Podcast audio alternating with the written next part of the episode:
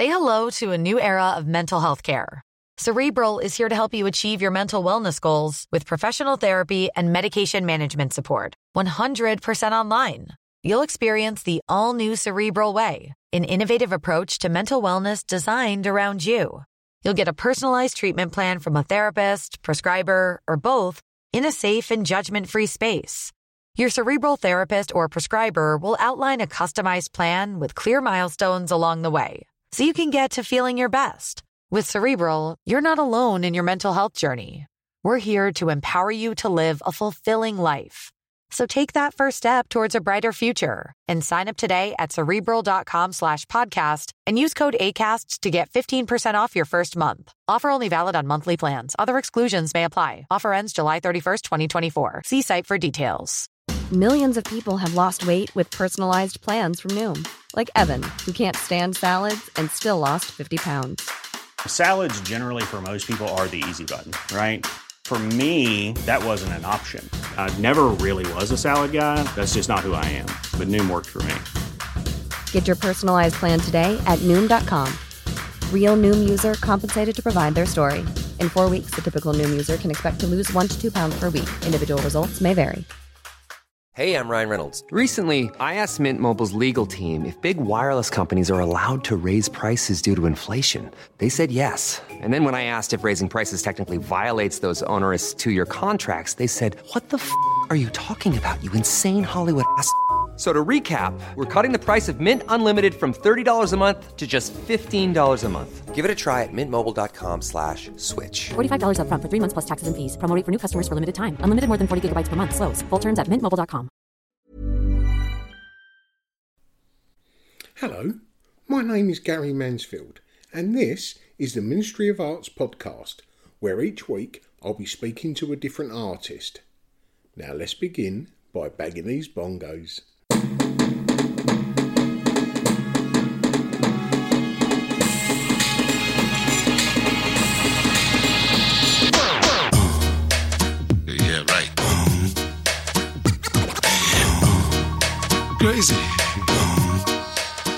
Hello, and welcome to episode number 91 of the Ministry of Arts podcast.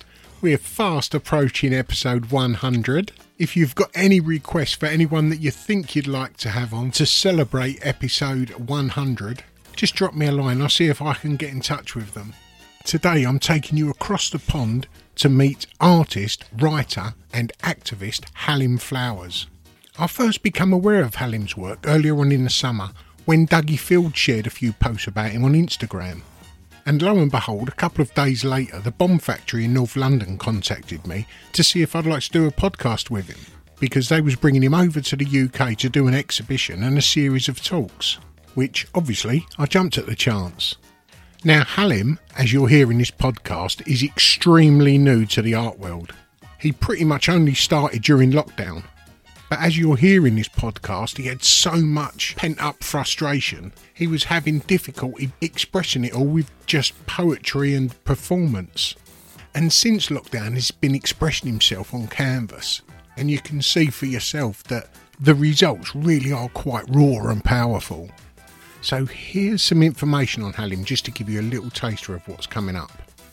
Halim Flowers is an artist, writer, and activist from Washington, D.C. that used his creativity to bring light onto his very dark situation.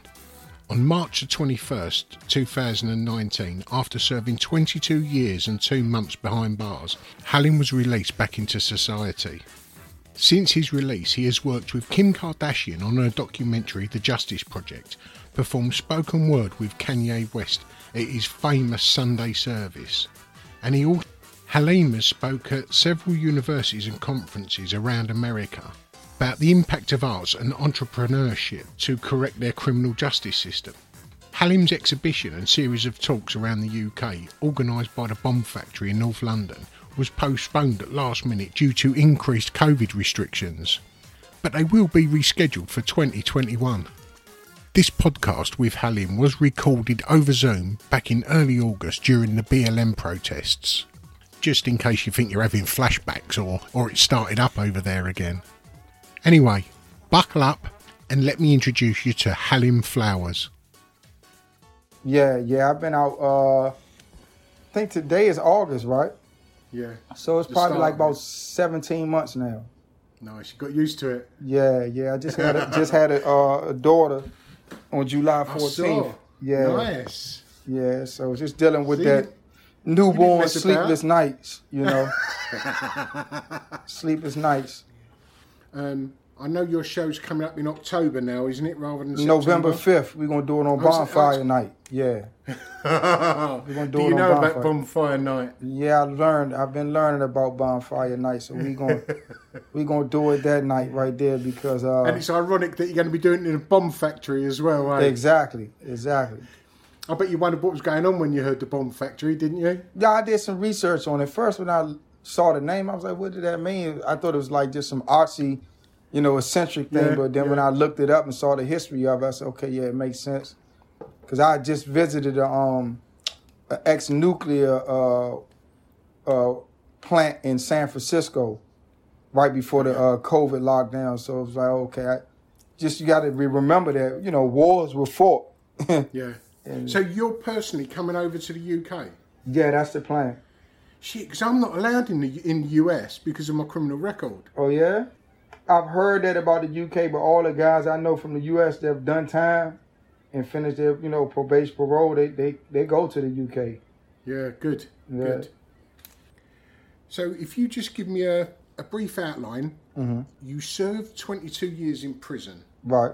in was it Washington DC? You got arrested in? Yeah, I'm from DC. Yeah. Well, would you be able to give us a little bit of your background into your Mm-hmm. arrest? Okay, born in 1980 in Washington D.C. Um, uh, contrary to what most people know around the world, D.C. Uh, was known as Chocolate City, meaning that it was the first majority uh, metropolitan city in America that had a majority black population or African American population. So, um, but being born in the 80s, we had the crack cocaine era that hit pretty hard. And when crack cocaine hit, we also had a gun violence problem. And DC had the highest murder rate per capita of any city in America. And it had the highest incarceration rate of any city in the world for like 20 years straight. So, you know, I'm a product of that, you know, being African American, you know, all the systemic biasness that comes with that economically, politically, and socially. And being from a marginalized community that was ravaged by crack cocaine and gun violence and in the 90s, we were uh, labeled as super predators. You had a, a professor at Princeton University who labeled uh, black boys, teenage boys, as fatherless, godless, jobless super predators. And First Lady Hillary Clinton, who was the first lady at that time, and Senator Joe Biden, who was the senator at that time, they they bought into that. So what they did, they came up with this policy known as truth and sentencing laws and they passed an anti-crime bill in 1994 and they forced the states to pass these truth and sentencing laws that made it easier for children to get charged as adults and get life sentences right? So for me i was charged as being an aider and a better to a felony murder. At that time i didn't know that um, because I, I wasn't there when the guy got killed. I was innocent. But i went to trial and when you go to trial in America and you get convicted, they punish you.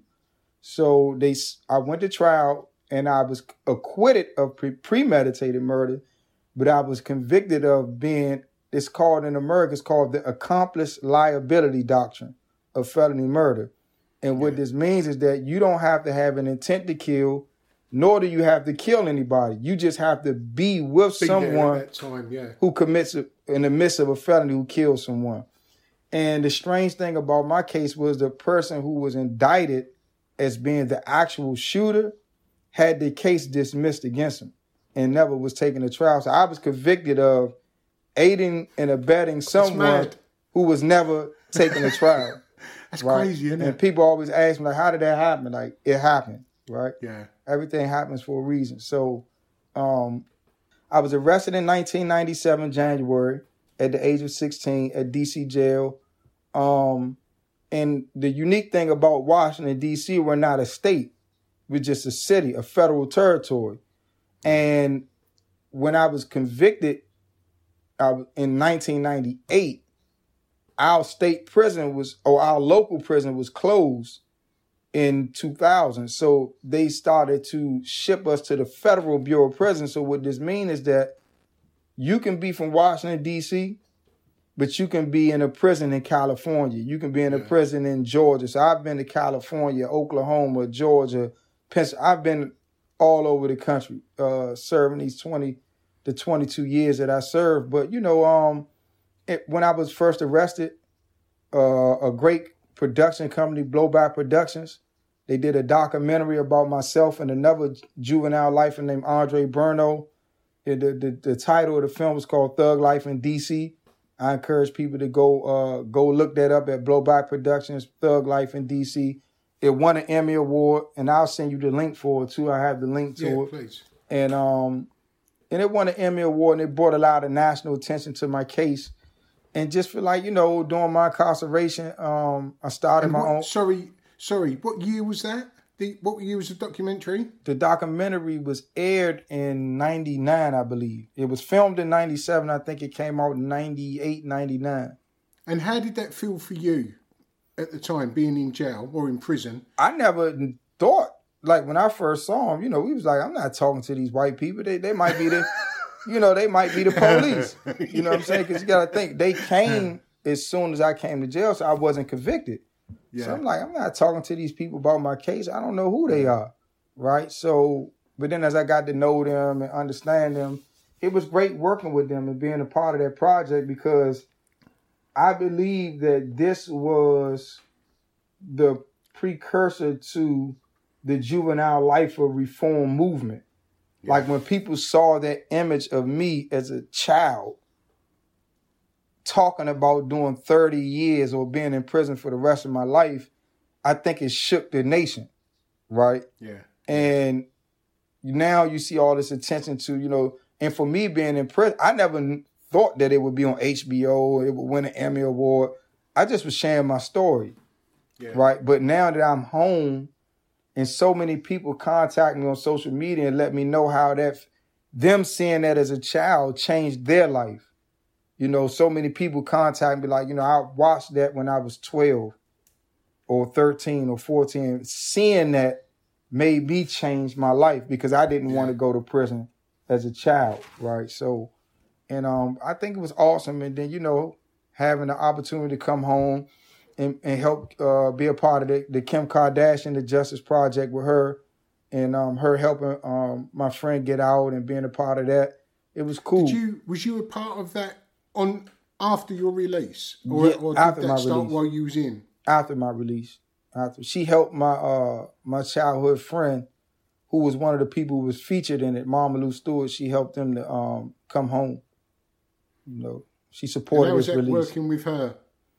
Um, it was cool. It was cool. It was very down to earth. I met her a couple of times. Um, I met her. We went inside of the jail and spoke. Um, she invited me to her husband's Sunday service at Howard University homecoming, and you know, I intro- got introduced to Kanye, and he allowed me to do a spoken word performance That's at the Sunday cool, service. And you know, Kim very, very down to earth. I think a lot of time people just see the industry in with beauty and cosmetic, you know, uh, augment, you know, the cosmetic thing and the beautification. I think that people just think that she's very uh, shallow, right? And that's that's prejudice. That's prejudgment. And she's, but she's not. You know, she's, and I'm not saying it just to say it. You know, I'm honest. Like she's just down to earth. She's very um, humble and very, very committed to criminal justice reform. Oh, It's, it's a passion for her. You know, it's a purpose. yeah. It's not like a fleeting thing like this. Nah, she's really committing her whole life.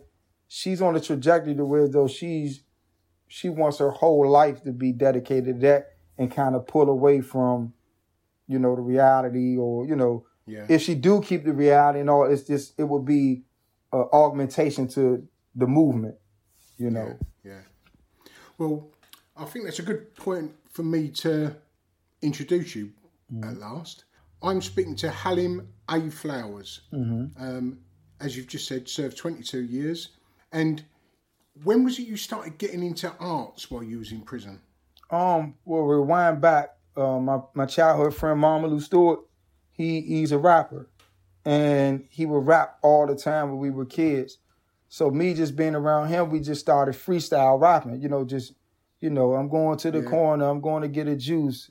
If you break my pockets, and I'm going to get loose. You know, we just Yeah, would yeah, go like that, and then um, him and I, when we came to jail together when we were 16, um, we started to write rap songs. And then when I got convicted and went to prison, it was no young guys on the tier. All the guys on the tier was like in their 30s, 40s, and 50s. So nobody was listening to rap, so they was listening to R&B. Yeah. So I had no audience. So what I did was, um, and when the documentary came out, a lot of girls started writing me. So what I did was this one uh, young lady named uh, Anissa, she was a poet and she started writing me. And to impress her, I started to write poetry. Right, I lied and told her that I wrote poetry to get her to come see me. And but at that time, I didn't know that poetry was considered one of the fine arts. yeah. I never knew that. So for years I was writing poetry and I even was publishing poetry books because I started my own publishing company and I was locked up. And I published 11 books and four of them, which were uh, collections of poetry. But it wasn't until Jay Z started rapping about Basquiat and Rembrandt. Yeah. I knew who Picasso was, you know the name, but I didn't know Yeah, about yeah, I didn't know about Cubism and how he was influenced by East African masks and all. I didn't know any of that. But through Jay Z rapping about Basquiat. And I was like, what is that, a clothing line or something? Like, so, because, you know, Jay Z be name dropping stuff, right? And then, Yeah, I'm, yeah, I'm in prison and I don't have access to the internet. So, but w- one thing I did in prison, I had a subscription to the Wall Street Journal. So, an article came through, because I never read the art articles, but then they had an article on Basquiat. And I started, and from there, I just like started to like go to the encyclopedias and read about Rembrandt and Matisse and, you know, Picasso and Pollock and Warhol. And so it was just through Jay Z. How cool is that? And then once I came home, I just was doing spoken word, right? And then I got a fellowship at the Halcyon Arts Lab in Georgetown, DC. But by me, I get invited to speak at different things throughout the country. And they like for me to incorporate the spoken word into the criminal justice reform talk. Yeah, yeah. But every city that I go to, I always would go to the museums. Then I learned about the galleries. I didn't never. I just learned about galleries like in January. So now every city that I'm going to, instead of just hitting the museums, I'm going to the galleries. And then once the quarantine hit, because I I started doing photo poetry. I call it photo poetry. I would take pictures or newspaper articles and write the poetry on them. I started that in November. I really like those. I started those in November and I went to San Francisco on MLK Day this year and gave a talk at the Apple store. And after the talk, the people at Apple took me out to dinner. And it's this guy kind of looked like you sitting next to me. And he just keep asking me all these questions, you know, like, you know, who are you? You know, how do you make money? And I'm like, well, I do these pictures things and I talk. And she was like, you do artwork? He said, I, I would like, you know, he said, do you like basketball? I'm like, yeah. He said, I said, you know, he said, you like the Warriors? I'm like, nah, I like, he said, would you like, to, he said, would you like to go to a Warriors game? And I'm like, nah, the Warriors suck this year. like, he was like, he said, yeah, we do suck this year, but how about if I fly you back out? You should bring me your artwork. I support your artwork, and I take you to a game. I said, okay, cool. I didn't know this guy was an owner of the Golden State Warriors, right? So, yeah, so uh, Excellent. yeah, so that was that was my first collector, and um, he flew me back. I stayed in his, his mansion right there on the water by the Golden Gate Bridge, and he, true to his word, he, he he he bought a lot of my artwork, and um, right after that, the pandemic hit.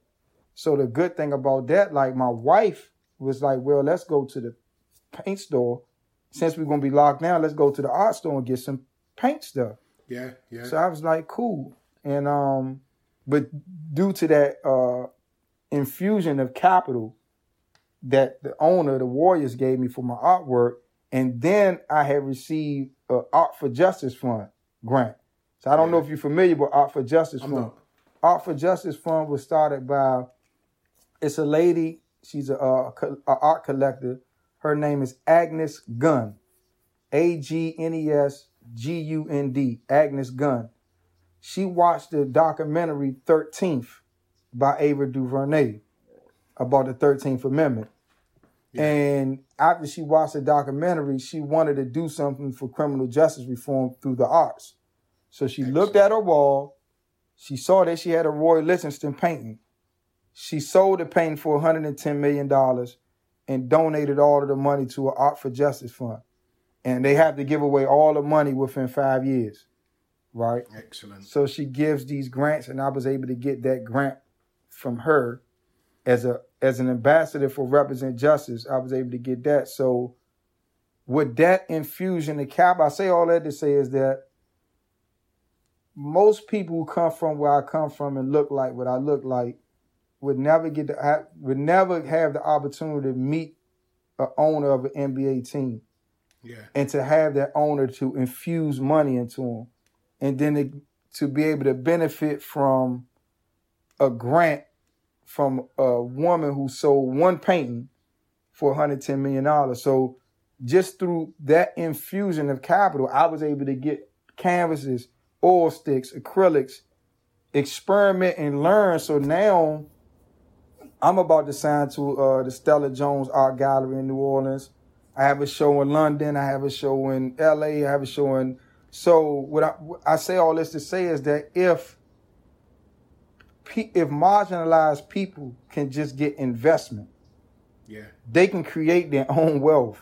Yeah. Definitely. They just need investment. you just just need that little that little bit of help, a little kickstart. Just that little kickstart. going. Put your first foot on the ladder. Right. And then you're away. But I can't pull myself up by my own bootstrap if I don't have a boot. No, exactly. exactly. I need a boot with with, with, with some straps. Yeah, I mean, I come from the, the a, a similar situation than you. Um, I mean, just getting into the arts in prison, um, and I had um, my although my backing wasn't financial, um, I just had a lot of help from some amazing artists while I mm. was in jail, and they was helping me, sending me information while I was in mm-hmm. jail. And these artists, although they was famous at the time, and mm. like you, I didn't know didn't know their their names. I'd seen a couple of them in the newspapers and on mm-hmm. TV, but because I didn't know art, I didn't know how prestigious they were within the mm-hmm. art world. And now, you know, sort of twenty years later, they are, you know, top level, world famous artists. You know, who can go into to any gallery, and it was them people who who I had um, backing Men- me, supporting mentors me, pushing me forward. Brilliant. Right. Yeah, I have and- I have mentors too. I, I cannot go without saying that. Um, great mentor artists. I mean, great Yeah. artists. I mean, because I had to paint in the, I had the finances to get the material, but I didn't know what the hell to do. No, So I had to call them, you know, text them, be like, you know, do I wet the brush? Do I wet the paint? do, I do, it dry? Yeah. How do I mean? What do I what do I do? So you pretty much had a crash course in Right. in in art. Right. Just like last night, I did my first gesso. I primed Oh, my I primed my first canvas. You know, And how did you find it? um, I fucked the floor up at first, but my wife my wife caught me in time. Like, is, is you sure it's not bleeding through the mm. camera? I'm like, no. Then I lifted it up and said, yeah, it's bleeding through. So I had to mop that up, Yeah. put the trash bags and newspaper down, then put it back down. So I, and I was experimenting with black gesso. So I put the first coat on, then blow dried it, then put the second coat on and, and let it stay overnight. So it looked like it's good. I don't think I need to sandpaper it down. I'm gonna leave it Yeah. funky like that. You know, it's just experiment. Doing it on your own is is just like doing it in jail because you've got no one else to tell you whether you're doing it right or wrong. right. So you have to learn by your own mistakes, Mm-hmm. which obviously takes you uh, a lot longer Right. to get to where you want to go. But then the the fact that you're doing it wrong, you're learning a lot more Right. along the route. You know. Right. That's how That's I what- like to learn because I don't Yeah, believe in art. Once you had a guy who exhibited a urinal and a shovel and created this philosophy called ready made, right? there is no right or wrong. No. Art is art. So even Yeah. if the gesso don't dry here or the canvas is not pulled as tight and it got a wrinkle in it, I believe that what I'm putting down on the canvas is so important that uh, concern for aesthetics, visual aesthetics, and, and political correctness is null and void. Yeah. You know, because I'm using the canvas as a tool for revolution, and not as Yeah, I mean- just a mere, you know, uh, beautification of a Yeah. wall. You know, when you collect my art and you look at it, people who collect my art, I believe, like when, if you put it on your wall, it reminds you of something. Well, it's a representation of you. Right. Because your work will evolve Mm-hmm. just like you as an artist will evolve. Because at the moment that Mm-hmm. you're a new artist and you know, you will see the progress of your art and Right. Mm-hmm. your knowledge and skill base, it will travel at the same speed. So yeah. the- the and it's just like with oyster. most things with most artists, even though they progress, everybody wants 81 Basquiat.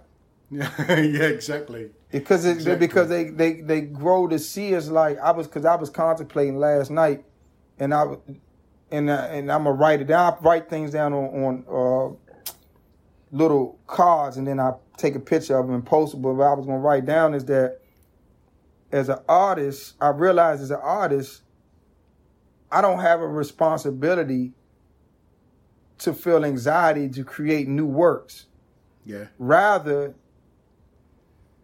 my most important responsibility to those who engage with my art is to get them to see the same piece in a new way Yeah. because a lot of times people haven't really seen what's on the canvas they're so hungry for more that they really need to just go back and look at what's already there and take in what you've put because you put a lot of information on your canvases. There's a lot of text on your canvases, Right. isn't there? and, and, and symbolism And it's it's as if you you're trying to get all of your ideas out on that Right. canvas at once. And just like one thing on one canvas, like on one of my canvas, I have HeLa, right? yeah, And if a person see that, like, oh, okay, what's that HeLa? HeLa is a whole immortal gene that was taken from a, a black woman without her consent.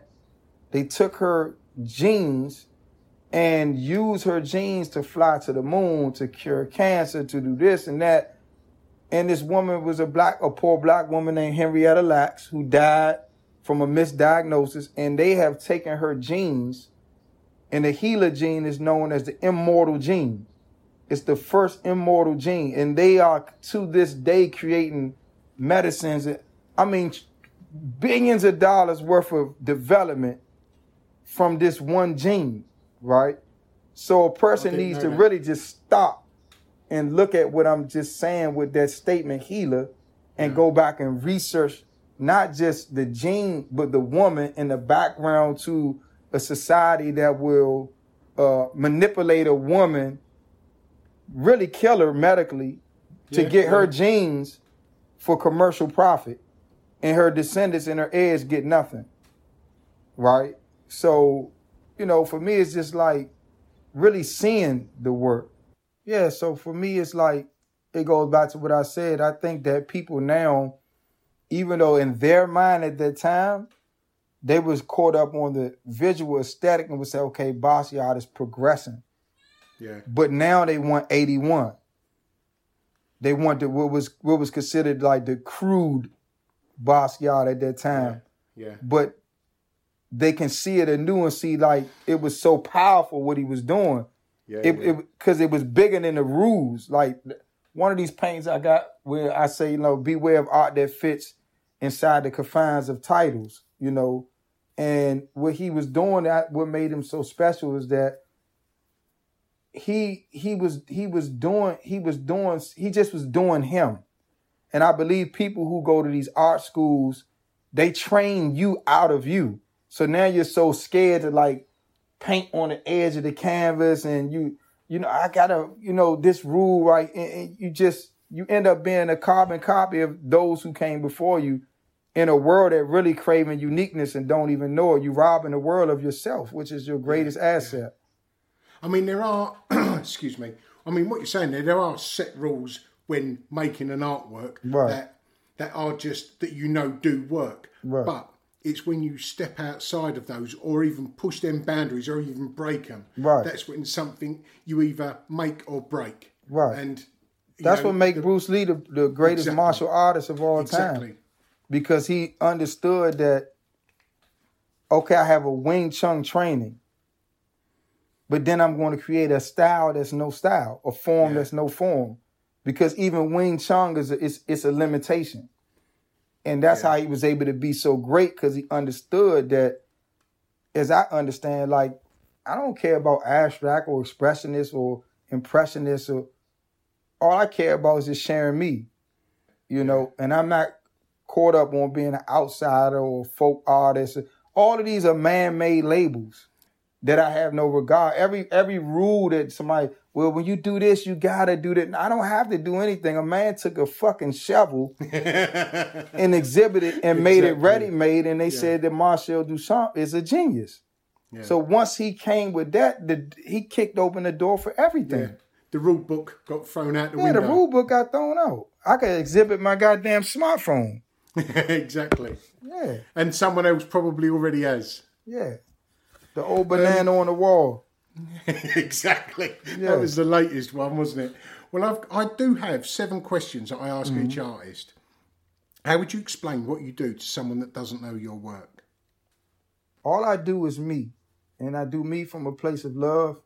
Even though all of my creativity, most of it is like hitting like very uh, caustic, very charging subject matter. I'm not doing it from a place of anger or, or bitterness or rage. You know, this black rage. Um, I'm doing everything from a place of love. So when I do art, I do love. It's a, it's a process of making love for me. It's very intimate. It's very passionate. Um, it's very thoughtful, and whether it's writing or photography or spoken word or painting, I'm just allowing myself to be used as a conduit of love. Yeah, nice. Nice. And when was it? When did you have your first interest in art? all my first interest in art was rap music, you know, um, which was never accepted as a formal um,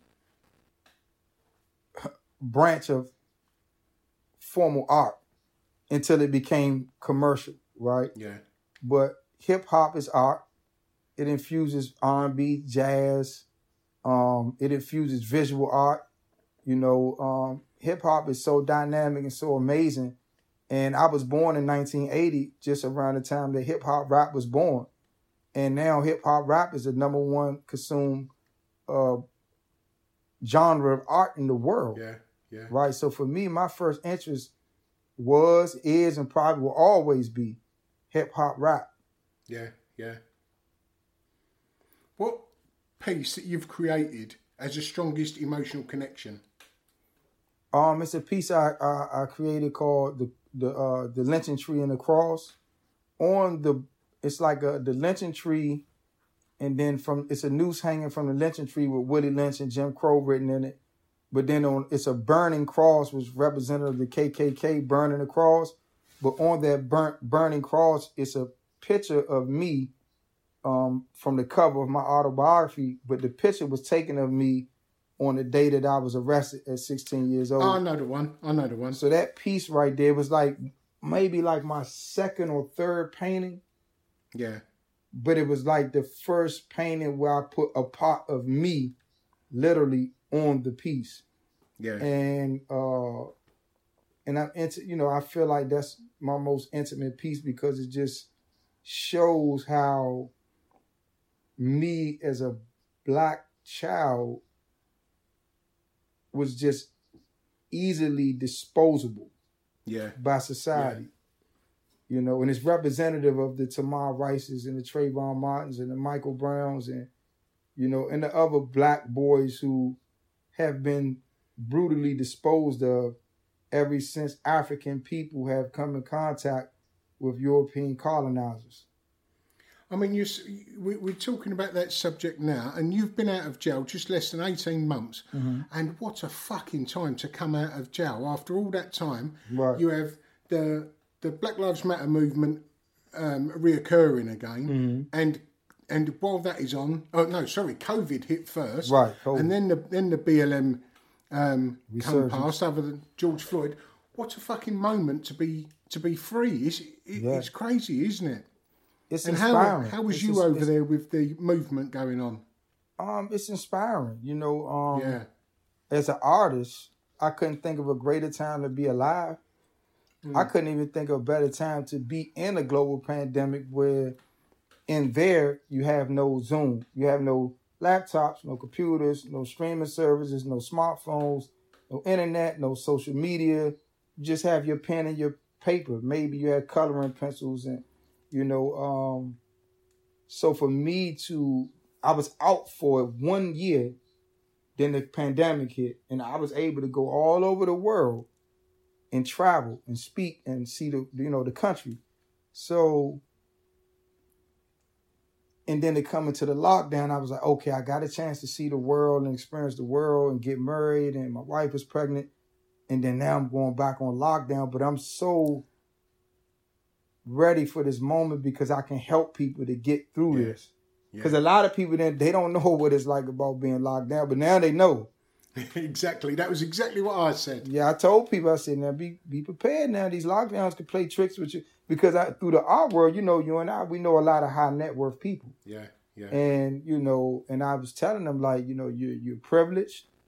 You're used to being able to go wherever you want to go, whenever you want to buy what you want to buy. And it's not gonna be no more Golden State Warrior games, and you know, it's not it's no Kentucky Derbies, no U.S. Opens, no Wimbledon's. Like, be prepared. Your mind will Yeah. play tricks on you. You know, and, it. and I've seen like my 10 year old stepson had a, a mental breakdown just from playing a video game too much. You know, so Yeah. it's interesting. we've got in in the UK. There's a lot of um, a lot of people who say that prison is too soft because um, they just read certain bits in the papers or or see it in- on the mm. news, and they say like you know we've got pool tables, TVs, and mm. Xbox, and I always say that it doesn't matter what riches you've got in there; it's your freedom that you've lost right. um, when you lose your liberty and you can't just go down to get some fast food, you can't just walk mm. down to the park. It does play a lot on your mind. And as soon as the COVID hit and we went into lockdown, that's exactly what I was saying to people. You're going to see now that having a TV and having access to, to your fridge uh, whenever you want it doesn't matter. Having your liberty taken away is a real um, a real stress on Yeah. both your body and your mind. Yeah. And how did you find the the, the bang up, uh, the the lockdown? For me, it was easy. I mean, because it's like I got my printer, my scanner, I got a damn near 70 inch TV, I got my PS4, I got my canvases, and I got I got a basement. I'm in my basement now. I got upstairs and another. I got my own room. If you wasn't an artist, what would you like to be? Um, if I wasn't an artist, I just would like to earn a living doing motivational speaking. Nice. Just traveling the world and, and you know motivating people to love themselves and others. Are you doing any of that in the UK when you come over on November the fifth? Um, I'm working on setting some of that, setting that up. Cause I'm supposed to do some Yeah, I uh, mean- spoken word while I'm there at the Bomb Factory. yeah. Um, have you been in contact with anyone else in the UK? In, Yeah, similar to um, do with the a arts. guy named Dougie Fields. Oh, I- he's a friend of mine. Yeah. He's- He used to write to me when I was in Yeah, jail. Dougie. And it was Dougie. I, yeah, he's, he's amazing.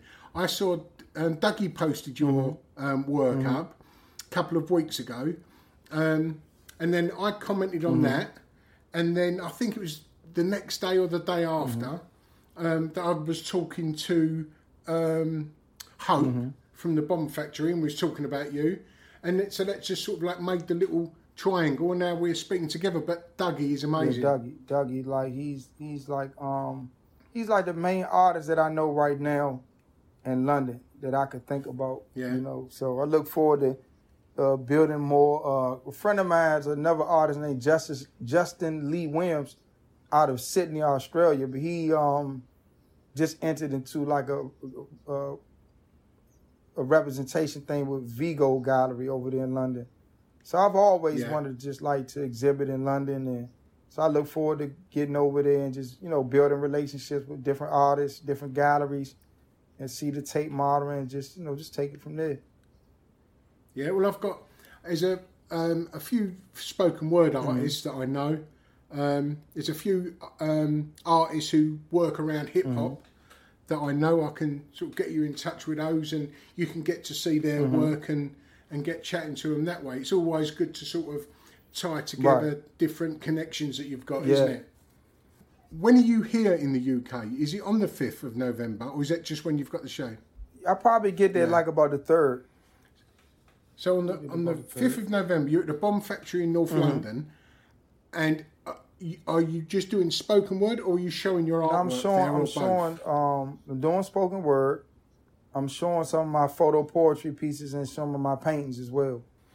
And how can people see your work online? Have you got website and Instagram? Right now, my website is under currently under construction because keep in mind I wasn't doing paintings until the, Yeah. uh, the I started painting during the quarantine. So, but right now people can go to my art page is at, at Ideallionaires, I D E A L L I O N A I R E S at our Ideallionaires. That's my art page, and my page is at Halim Flowers.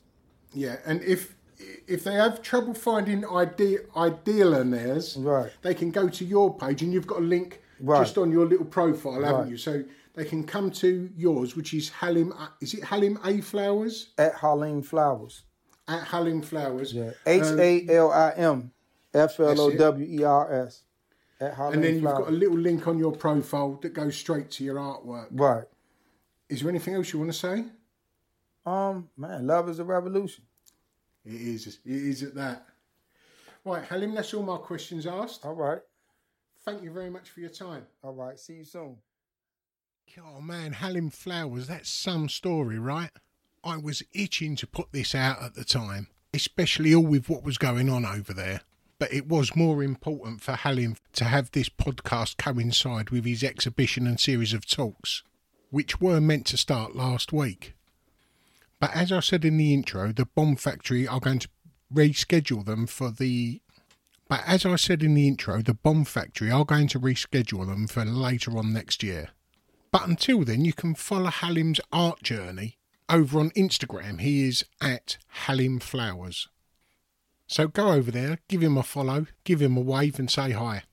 And speaking of a dark journey, I think that's the ideal time for me to mention once again my dark stars. And the reason they're called dark stars is that not everyone was wise enough to follow the bright star. Like so many others as a youth, I had the misfortune to follow a dark star, which took me on a rougher journey in life full of wrong and regretful decisions. And as you know, it culminated in a prison sentence where I discovered art, which ultimately changed my life. So, although I'm not advocating following a dark star, if it takes following one to see the light, then I think that's a star well worth rejoicing. They are £99 plus £10 postage. The black are all but sold out, but they also come in gold, silver, copper, white, and red. And if you want to save yourself £10 postage and happen to be in South East London, then go into the Ben Oakley Gallery. He has some in stock there. And if you're north of the border in Glasgow, you can go into the Subversion Gallery. They also have plenty of dark stars in stock. So that's about it from this week.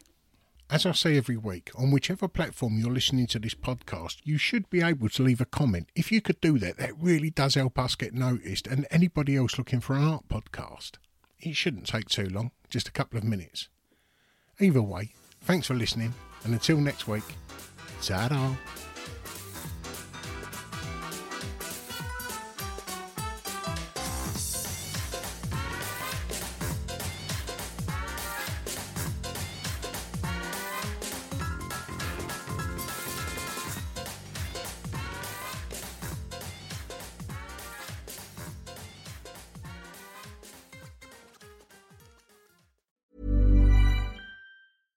Selling a little or a lot?